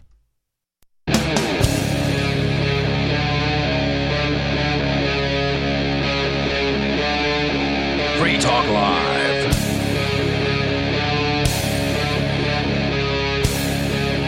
It is Free Talk Live. Phones open if you want to join us here. The number is 603 283 6160. That's 603 283 6160. You can take control of the airwaves. We're kicking off third hour of the program. Coming up, is Walmart going to be launching their own cryptocurrency? Bonnie's got a story about that on the way, but first we're going to go to your phone calls and thoughts. In the last hour, we were talking about the supply chain issues, uh, a lot of which, of course, are all due to the government. Uh, Government regulations, government mandates, government vaccine mandates, you name it. All this stuff is compiling together to basically make it completely undesirable to be a professional driver in this country. At least that's the way I understand the situation, but we actually have an actual driver on the line with us here. Dean is calling us uh, from Missouri. Uh, Dean, are you on the road or are you at home? No, I'm at home. He's at home. He's listening to us on our affiliate there in Sullivan, Missouri, KTUI. Uh, Dean, what did you want to share with this, you know, with our audience tonight? Um, I just heard you all talking about underestimate uh, underestimation of the amount of truckers that are going to uh, Ottawa. This is uh, going. It's been going on for days. There are truckers from all over Canada heading to Ottawa. Um, I watched YouTube video of helicopters and drone footage. Mm-hmm. There are uh, at, at one point up to 11 different convoys converging. One estimate was 150 kilometers long. Wow. And there are trucks being uh, ferried from Nova Scotia, Newfoundland. Um, the trucks that are, you know, heading there are bobtail. There are all of them aren't hauling trailers, so you can have a lot more trucks Oh, true. in convoys not hauling loads. Plus, it's not only trucks, but it's it's everyday people that are you know in their Their normal, normal vehicles, vehicles. that are in these convoys. So yes, these are uh, a lot of uh, a lot of vehicles in the as far as the United States truckers that are that are consolidating with them behind them, they uh they're they're full well knowing they aren't probably going to get to cross the border, Yep. but they're going to block all of the borders, and there are multiple Wow. crossings into Canada from the U.S. So their plan Really? is to just simply set in the highways and block them. So yeah, this is big.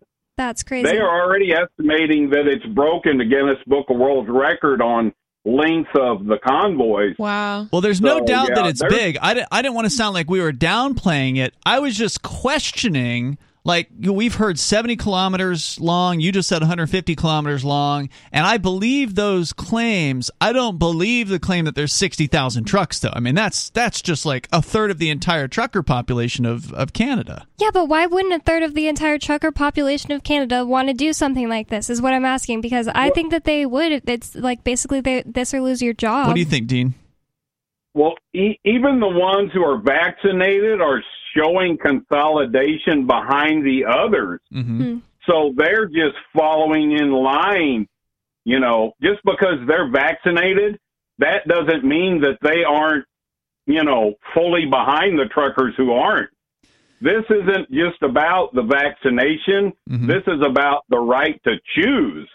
Absolutely. And there's also there's a, there there's also a lot of support in these convoys on the uh, drilling that has been shut down in Canada from the pipelines going into the U.S. So this is a, a combination U.S. Canadian uh, demonstration that's going on. They're they're all consolidating behind one another. So yeah, Where's the big. Best place? Uh, is there a good like uh, professional driver news website that you go to to get updates? Because we obviously can't trust the mainstream media to do any reporting. I was actually surprised that Reuters even mentioned it. They, there was a story we reported on a couple of There's days ago. uh, one on YouTube called Mother Trucker. I'm serious, Mother Oh, yeah. Trucker, and they're they're all uh, forming different websites, even donation um, sites to where people can donate to supply fuel and food and lodging for all these people. You know, it's just not trucks. There's a lot of just uh, normal, everyday Canadians who are who are involved in this. All of the the crossings, as far as overpasses they come to, and the side roads, the farmers, people are coming out waving their flags by the thousands. I mean, this is big. It's it's really big. What? Uh, give me that YouTube channel. Can you spell it exactly? Because there's a mother trucker which hasn't had a s- hasn't had a video in five ye- or four years. So I, that's obviously not the right one. Uh, is it spelled with an A? It's a uh, M O T H A Mhm. trucker. Two words or one word? Two words. Two words. So, as a professional trucker, do you know anybody that is planning on going up there, or Um, only from what I've seen from several states. I mean, you're you're even looking at uh, states out west. Bunches of them from California. I've heard they're uh, consolidating from states like Nevada and Montana. Um, so the more the word gets out, the more it spreads. So that you know will entail more truckers from the U.S. going up to the border. I think YouTube is I, I think they may be um, basically scrubbing this channel. They're, they're, I cannot find it with. I wasn't able to find it uh, with a search. If you could do me a favor, Dean, since you're at home, you're not on the road right now. Uh, send me an email if you can with just some of the best uh, professional driver news links. Where are we going to find the best updates on this? Because I want to stay on top of this. I want to see what happens. Um, I definitely right. want this to be a success. So, can I give you my email yeah. address and then you can shoot that over to me? All right, it's sure. e- it's Ian. That's I A N at freetalklive.com and just send me over the mother trucker link or whatever else you got, whatever you check on a regular basis because I know there's some good trucker news websites out there. I just haven't, you know, I don't go all the time, so I don't know offhand what the best ones are. So if you can help me with that, I sure would appreciate it. Give me your address again sure, one more time. It's Ian I A N. That's my first name at Free Talk Live. Name of the show dot com. So Ian at freetalklive.com and uh, send that on over. Now, I've got a question for you, Dean, since we got you on the line here. Uh, are you working still, or are you like you know semi retired, taking time off? What's your status? Oh, I'm not. I'm not working. I'm uh, disabled, actually. Mm. Okay, but you still so so you aren't out because of all the mandates. Do you think that's a big reason why there are just not enough people on the road? There are not enough uh, drivers right now to take uh, cargo containers out from the ports? Is it simply because the the government of the various different states and the United States uh, Department of Transportation and such has made life just that much more difficult on these drivers? Is that why they're it's, just? It's a it's a combination of what I call the perfect storm for mm-hmm. disaster that's uh, that's come about. I mean, l- look at it. They're defunding police police forces. Police forces are uh, are hurt on numbers. You've got looting of the railroads now in California there. So when they do get product loaded, mm-hmm. you know, the railways are taking a lot more of the freight for, you know, take pressure off of the trucking industry because the trucking industry has been hurt for years as far as uh, competition between companies and underpaying their drivers mm-hmm. and the workforce as far as the truckers go, the aged workforce they're you know just not keeping up. There's so a lot of guys are people. getting older, they're retiring, yeah. and there aren't enough yeah. young guys coming in to replace. Them. No, them. they aren't taking over. Exactly. Mm-hmm. Now, now you're even seeing they're trying to uh, relax the age limits on who can drive. Dean, now, do you have time to keep this conversation going? Can you hang on with us? Sure. Stand by. More with Dean. He's a, a, a retired trucker. Uh, there's more on the way. It's Free Talk Live.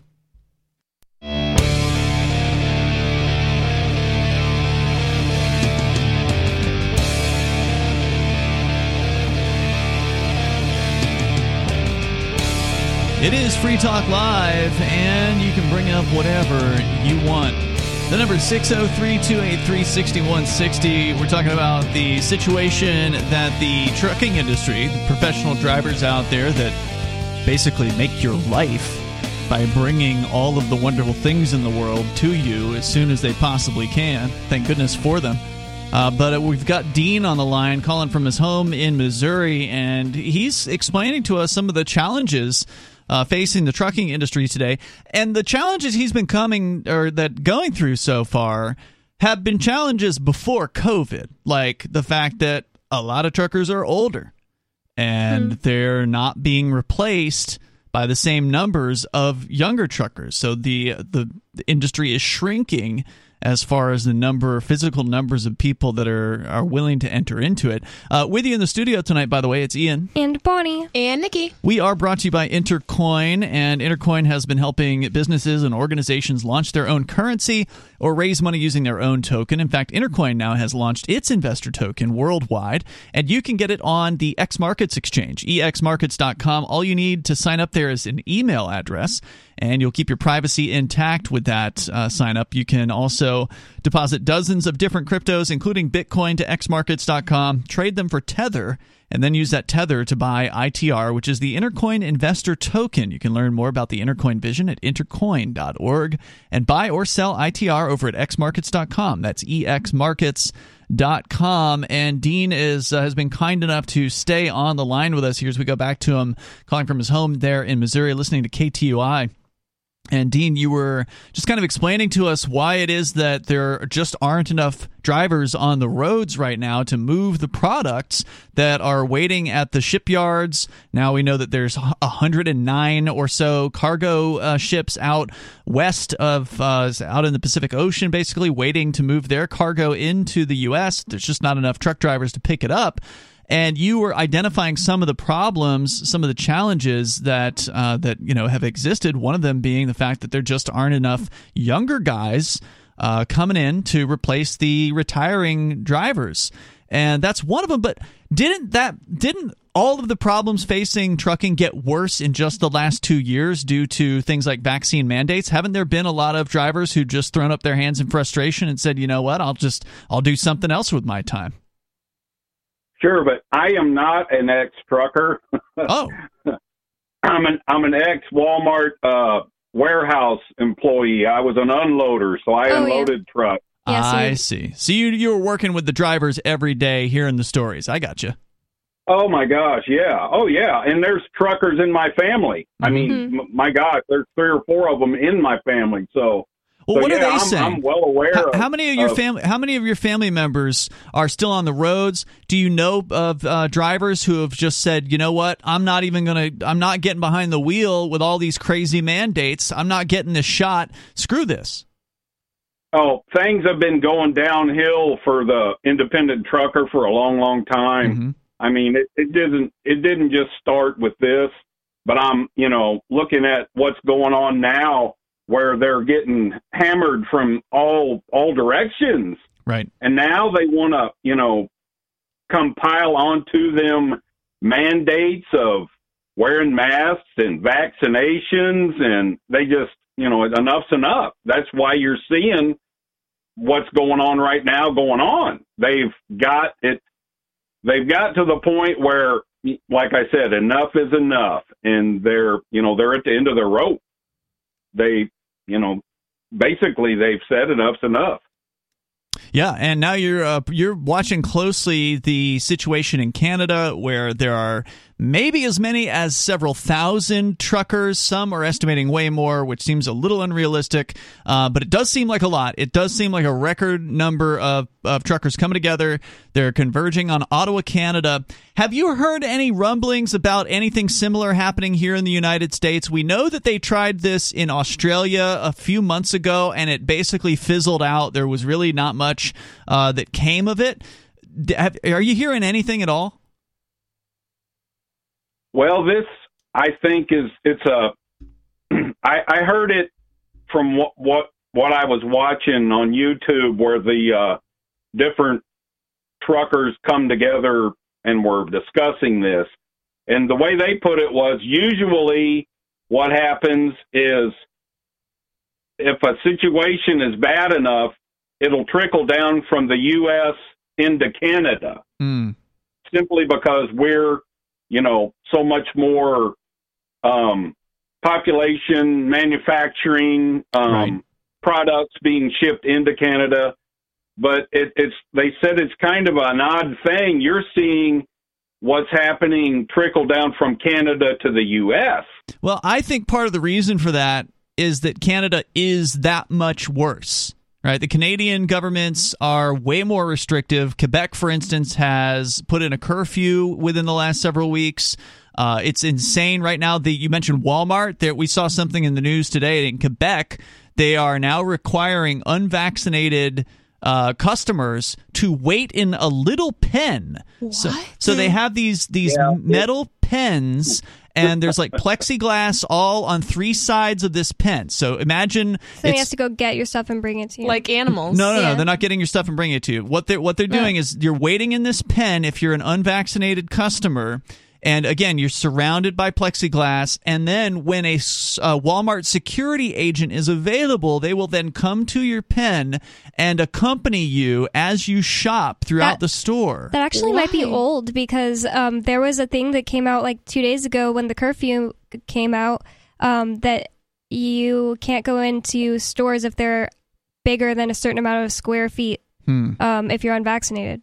Maybe there's a uh, exemption for Walmart or something. I don't know. Mm. I hmm. just I, I, maybe these are old, Bonnie, but I just started seeing the hmm. photos mm, within the last Me two too. days on that. So the Canada is way worse than the U.S. And of course, usually wherever tyranny clamps down the hardest is usually where people finally get fed up. They finally are willing to take a risk. They're willing to do something they otherwise never would have done because I mean these drivers are taking a significant risk if they're going to go and block the roads in Ottawa, which, as I understand it, is the the the goal uh, to essentially to shut down access to that city and give the government something to think about, and maybe they'll change something. I mean, that's they're optimistic the, about the side that. I, the side I was looking at, they estimate they have enough of them to completely encircle the entire region hmm. and block all accesses to and from the entire area wow. with trucks. Yeah, shut and if, down the entire road system. If there's that many trucks, and it looks like there may be that many, then I mean, the only response from the government's going to be to bring in the military. I mean, that that would be the mm. only thing they could do besides actually let up on the restrictions. And so, hopefully, it won't get violent but, and it won't get crazy. But even uh, even the police, uh, you know, a lot of them are on the truckers' side. There was a female constable who is in danger of being reprimanded right now because she made a statement in support of what the truckers are doing. Mm. And now she's worried about having, you know, something happen to her from her superior. Dean, uh, like I said, shoot me over uh, that email if you get a chance. I'd be curious to see what you're looking at. So, that way we can follow it. So, so you're looking at the healthcare workers are supporting them, the police, your uh, well, we'll see. We'll see about the police. I color me skeptical on the police, but uh, stand by, Dean. I'm going to check in with you here in just a moment. Uh, there's more coming up. If you want to weigh in, you can bring up whatever's on your mind here. This is Free Talk Live.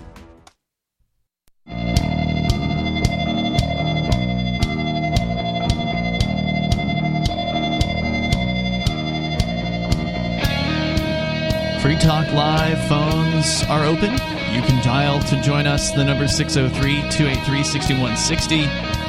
If you are in the professional driver industry and you want to weigh in on what's happening out there, whether it be the protest uh, that is heading towards, and according to uh, Dean, who'd called in, who knows a lot of people in the trucking industry, having worked at a uh, Walmart, you know, Express or one of their centers, distribution warehouses. Uh, he's got people in his family that are in the, the industry, so he's following that situation fairly closely. He says apparently some of the drivers are already in Ottawa, so they've already made it to the destination, which they're expected to converge on Ottawa on the 29th, so they're already there three days early. Uh, and they're they're honking their horns and they're making themselves known. It's uh, going to be a very interesting situation. It's Ian, by the way, with you. And Bonnie. And Nikki. We're going to continue with your calls and thoughts. And then, Bonnie, you're going to tell us about the Walmart coin. Is there going to be a Walmart cryptocurrency? Uh, we'll find out more about that on the way. But first, we've got Richard calling from New Mexico. Richard, you're on Free Talk Live. Yes. Here in New Mexico, in the last couple of days, we had a female massage parlor owner or worker that got murdered by an 18 year old person. Oh, no.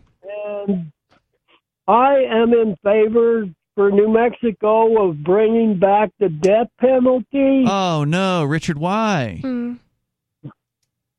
Well, if, if, if I if New Mexico had a deterrent and I was a psychopath or something, uh, I might be tempted to commit murder knowing that I, I was going to probably get off with a lighter sentence. Well, you know, life in prison isn't exactly a life uh, isn't exactly a light yeah, sentence. That's what I was going to say. They already are only uh, doing the murdering because they are expecting not to get, or you know, hoping not to get caught and go to jail. Yeah, a lot of murders are, of course, crimes of passion. They're not really planned out. Very rarely are we dealing with a, fir- you know, a first degree murder, which is a pre-planned uh, situation. Mm-hmm. Usually, it's somebody just you know, they encounter a situation and something happens. Uh, but Richard, you know, haven't you heard two wrongs don't make a right? Well, yes, I uh, New Mexico seems to have a revolving door for giving criminals lighter sentences, slaps on the wrist, and everything else. And also, since April of 1989, I have spent 20 years in prison as Wow. an inmate. And before that, I spent three and a half years as a corrections officer at the same Jeez. prison where I was doing time at. Wow. I'm sure we could get into your history here, but I but I want to focus on the issue at hand, which is that I get that a lot of people are concerned with sentences being too light for certain things. However, you do understand, Richard, that there have been maybe I mean we know of hundreds of people who have been let free from being convicted for various different crimes with victims who were found later on, sometimes decades later, oh whoops, we got the wrong guy. Oh whoops, the evidence was fabricated by the police. Whoops, the prosecutor lied. They withheld exculpatory evidence. So many different reasons why these people are literally being turned loose because they weren't the person who did the crime, but they were sentenced to their lives in prison. If they had been killed, due to the death Yeah. penalty, they would not be able to be let out. You would have killed these people would have been the wrong people who would have had their lives taken from them. So in my mind, the number one reason to not have the death penalty is because people are not perfect and people make huge mistakes, whether it be uh, the police, the prosecutors, the juries, whoever we're talking about. And in some cases, the prosecutors and the police aren't making mistakes. They're literally trying to frame the wrong person. Yep. But Well, humans are I- I fallible. make- Oh, very much so, but it's a small percentage of convicts that get wrongly committed. It's not How would you small. feel if it was your son? well, uh, yeah, when they're found innocent, they all get uh, monetary settlements. Not based always. Not if they're years. killed. Yeah, not yeah, if they're, they're dead. murdered, does it matter? I don't Well- trust the government. The government is uh, a, just a group of people who have no incentive to do their jobs correctly. I do not trust them with people's lives. That's why I don't think they should be uh, sending people to war, and that's why I don't think that there should be any death penalties. I also would like to say the U.S. has the largest population of incarcerated individuals. So, for to just to me, I have a hard time believing that they're not giving people harsh enough sentences when they're already Oh, yeah. incarcerating people for absolutely nothing. Yeah, and when he says, "Oh, it's a small percentage of people that are getting uh, put away for you know not committing or you know being framed or whatever," um, yeah, well, we have the biggest, like you said, the Yeah. most people incarcerated, so it's like probably way bigger than in any other country. Thank you, Richard, for the call tonight. Yeah, I, I just pe- people are, are are fallible, and i if it's your, he The didn't have government anything to is more fallible Yeah. than like the average person, and the thing, reason is they don't have an incentive to do their jobs correctly. Right, and he didn't have anything to say when I said, "Well, what if it was your son?" Yeah. you know, because people have gone to prison wrongfully, and it's easy to just say, "Oh, well, only a small percentage." Well, again, if it's somebody you care about, all of a sudden the small percentage matters. Mm-hmm. All of a sudden, it comes, you know, down to your level, and now you have to deal with your son or your daughter in a prison cell on death row for a Yeah. crime they didn't commit. Do you want to have them on death row, or do you want to have at least the smidgen of a chance that you might be able to find some new evidence or Yeah. something comes to light that exonerates them uh, 20 years down the line? I mean, that's still not, not good, but it's better than putting that person to death. And either way, if if somebody is killed for killing this massage therapist, the massage therapist lady is still going to be dead. It's awful. true. There's no there's no nothing that can bring her back to life. An eye for an eye, and the whole world's blind. Yeah, I, I I know I've told this story previously, but it really made an impact on me when I was in jail for civil disobedience the first time back in uh, 2011. I was in the booking area for whatever reason. Like they would always have us change out. Uh, we had to change our like jail uniform whenever we would finish working in the kitchen because they don't want you like sneaking a knife in your butt crack or something like that.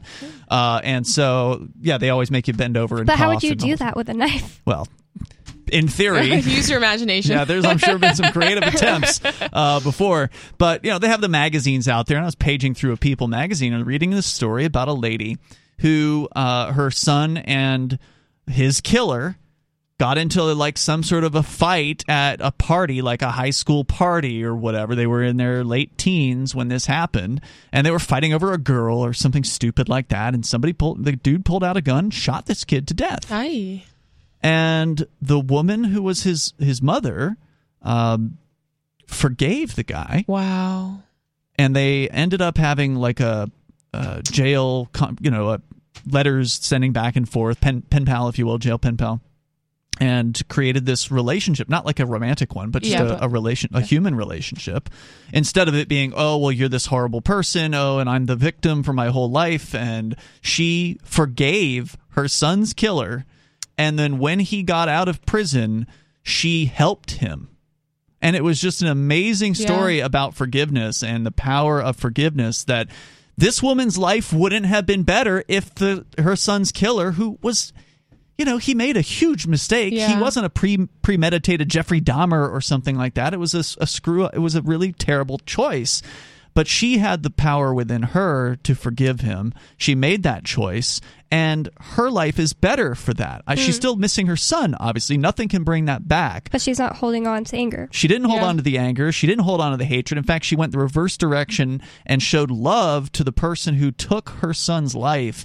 And it was just an amazing story and one that would have been completely impossible had that killer, the man who, who killed her son, had he been put to death. It would have just taken another life. Absolutely. And anger and hatred doesn't hurt the person that you're sending it to. It True. only hurts the holder of those emotions. So there's no point, you know, it's she's already experiencing this great loss, just holding on to all of that hate and anger. That's not going to do anything for her. So, and I know it's Absolutely. not easy, but No, it's not. But Yeah. forgiveness is worth it. I had a in my opinion. therapist that explained it to me that anger is just like carrying around everybody that makes you angry hands you a bowling ball, and you're just choosing to carry that bowling ball around and complaining that you're holding the bowling ball. All you have to do is let go. We continue. Your calls and thoughts are welcome in the remaining moments of Free Talk Live, which are coming up. The number is 603 283 6160. 603 283 6160. It is Free Talk Live.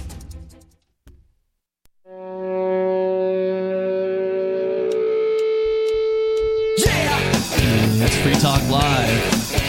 Phones are open.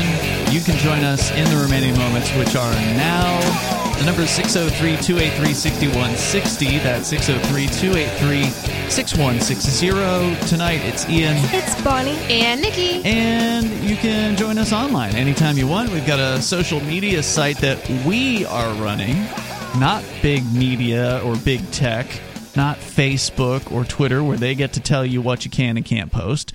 You'll have a lot more freedom to speak if you go and join our site over at social.freetalklive.com. It is a Mastodon based system, which means it's open source, it's self hosted, it's federated, which means you're connected with the other Mastodon sites out there of which there are thousands around the planet. So whether you join ours or another one, I recommend you get off the big media, the big tech sites, and try it out over at social.freetalklive.com. Let's go back to your phone calls and thoughts. Jimmy is on the line in Pennsylvania. Jimmy, you're on Free Talk Live. Hello. Hey, Jimmy. uh, just uh, tack on what you were saying about forgiveness. You know, I I truly believe in that, um, especially as a Christian. Um, and then I just can't really reconcile that with the idea of, of felonies. I was curious what you all thought of uh, this basically in this everlasting punishment, even after you have your your sentence. You get out and they let you go and can barely get a job anywhere. Yeah, um, I thankfully have avoided uh, becoming a felon, although now I'm facing, I don't know, like uh, half a dozen, dozen or more felonies at the moment, thanks to the federal government gang and their Crypto 6 case against me and some of our other co hosts and friends. Um, so, uh, and, uh, and one of our co hosts, uh, two of our other hosts who are unfortunately not able to be on the air right now, Mark Edge and uh, Nobody, are also felons, and that means that they cannot defend themselves with uh, with a gun or many other weapons. Actually, they can't keep their families safe. They can't keep their loved ones safe. Uh, and as you say, it's hard for a felon to get a job. And yeah, I mean, if you've if you've done a thing and you've served your time, quote unquote, or you've paid restitution to the victims or whatever the sentence was, then that should be the end of it. I got to agree with you. I don't think people should have this hanging over their heads. I think it's really important to also note that pr- imprisonment is not meant for rehabilitation hmm. or, Yeah. you know, paying for what you've done. Oh, but they call it the Department of Corrections. Yeah, nobody's being corrected. What hmm. it's really doing is treating people like animals. It's treating the it takes stripping their freedoms and other rights, and it almost in some cases makes I don't want to say makes people worse, mm-hmm. but for lack of better terms, it makes people worse. Doesn't give you, know, an opportunity to get better. it certainly doesn't rehabilitate people and make them pay for what they've done. It just Let's put bad people together with other bad yeah, people. so they can give each other ideas. Yeah, and you know? then have some abusers running the place. And I, I've known so many young teenagers who have gone to juvie or, you know, young adults who have gone to jail. And then they really maybe had not done anything that bad, right? Mm.